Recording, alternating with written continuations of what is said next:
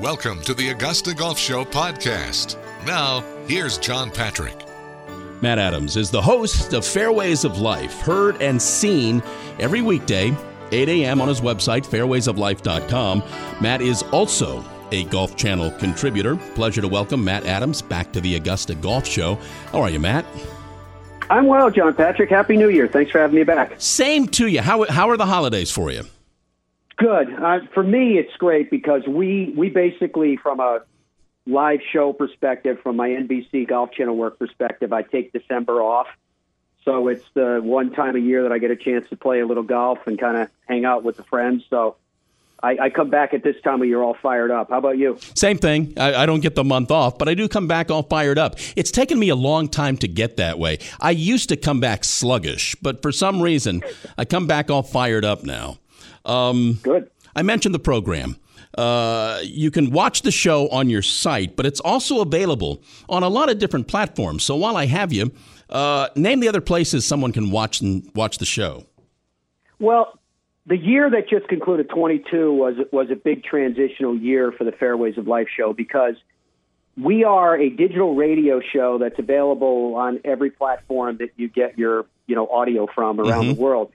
But we launched the show as a, tel- a television program as well, which our primary television distribution is YouTube. So if people find Fairways of Life on YouTube, they're going to be able to watch the daily live show.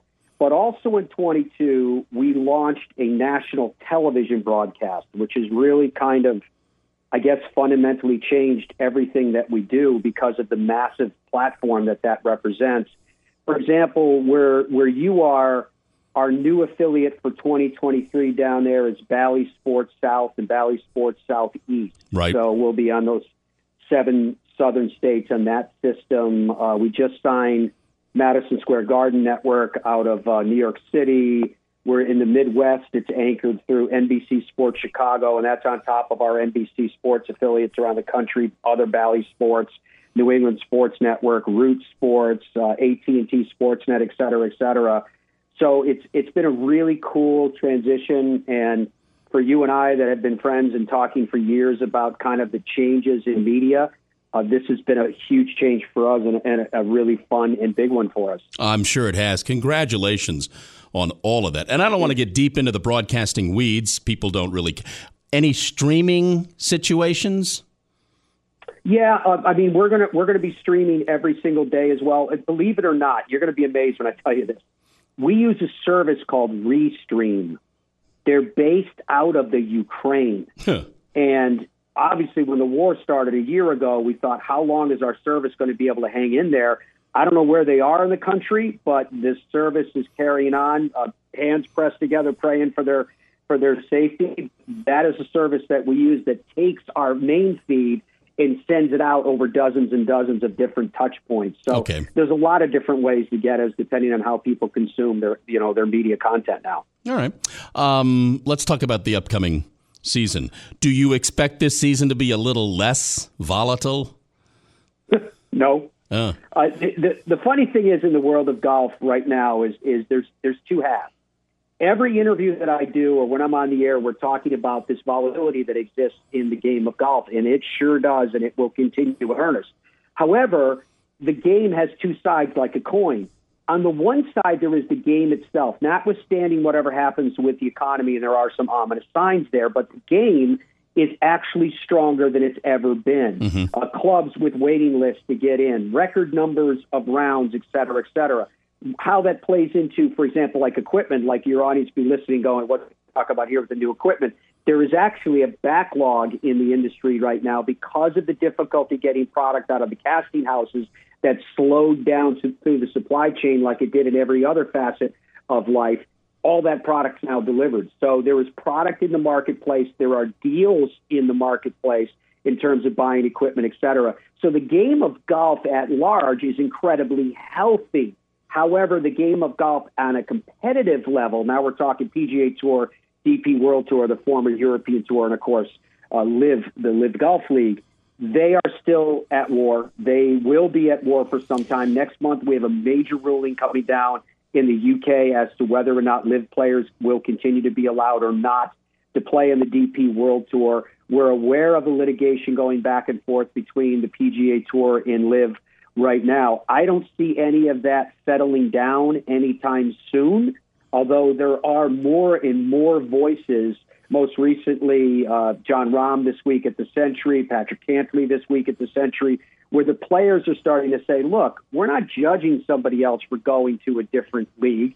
It doesn't matter to us what league they play for when we're playing with or against them uh, at a major championship. We're still playing golf. We're still hitting a golf ball. We're still competing to see who finishes on top. So, from that standpoint, ironically, John Patrick, I actually think the majors in 2023 are going to get even stronger because of the one place that all the world's yeah. top players will be together. Yeah. We're talking, by the way, with Matt Adams here on the Augusta Golf Show. Do you look for more defections, named defections?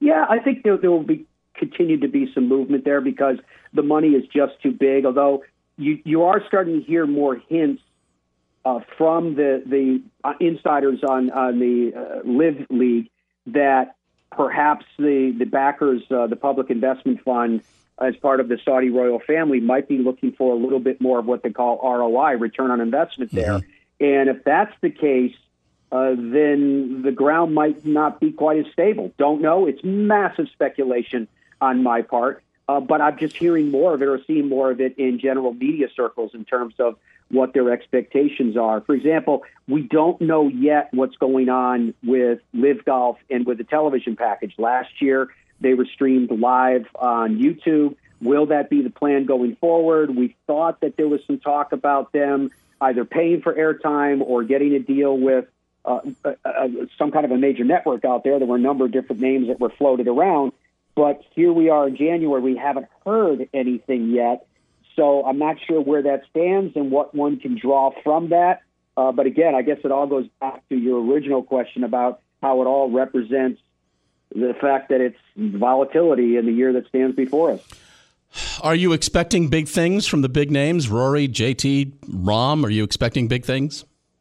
Yes, I am. It's funny because uh, I had Mark Carnevale, who you know on the mm-hmm. on the program today, a 1992 Arnold Palmer Award recipient as Rookie of the Year, and I said, uh, Carney, if I could give you Rory, Jon Rahm, or other, and you could either define the other or just leave it as other, but you had to pick one and only one for 2023, who would you pick?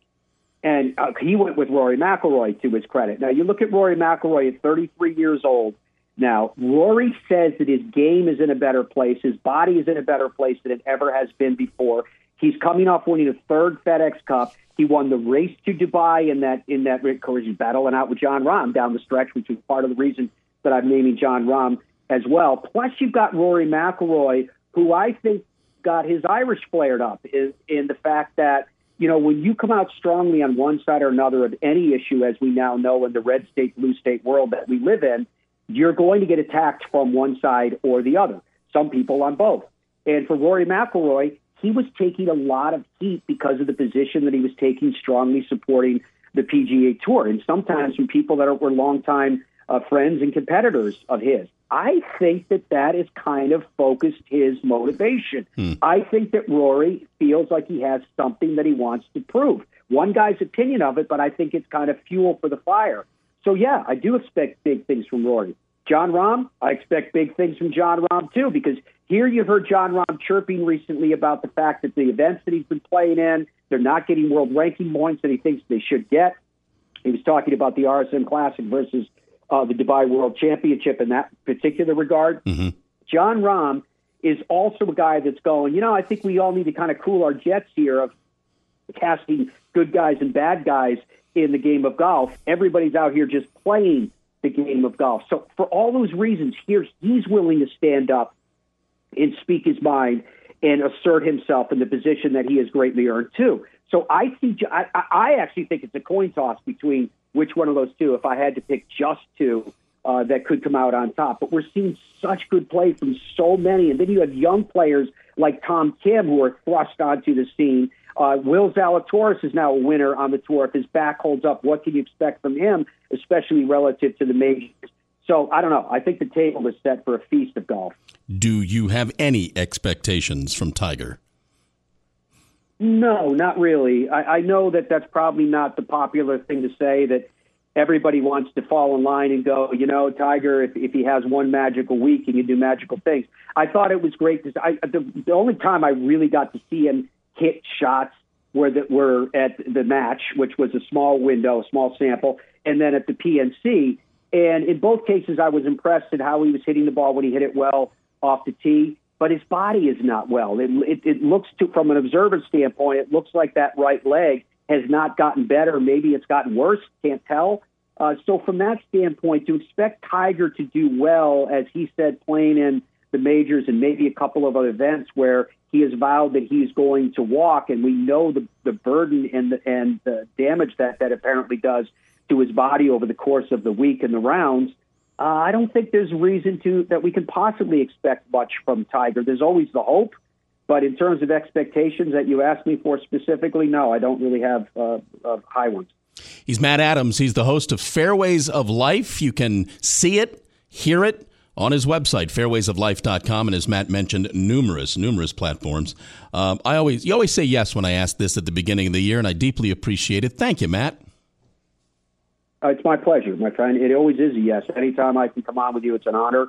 Uh, and, and I know the, the position and the reputation that you have developed globally, nationally, and what you do uh, in your marketplace is incredibly impressive, John Patrick.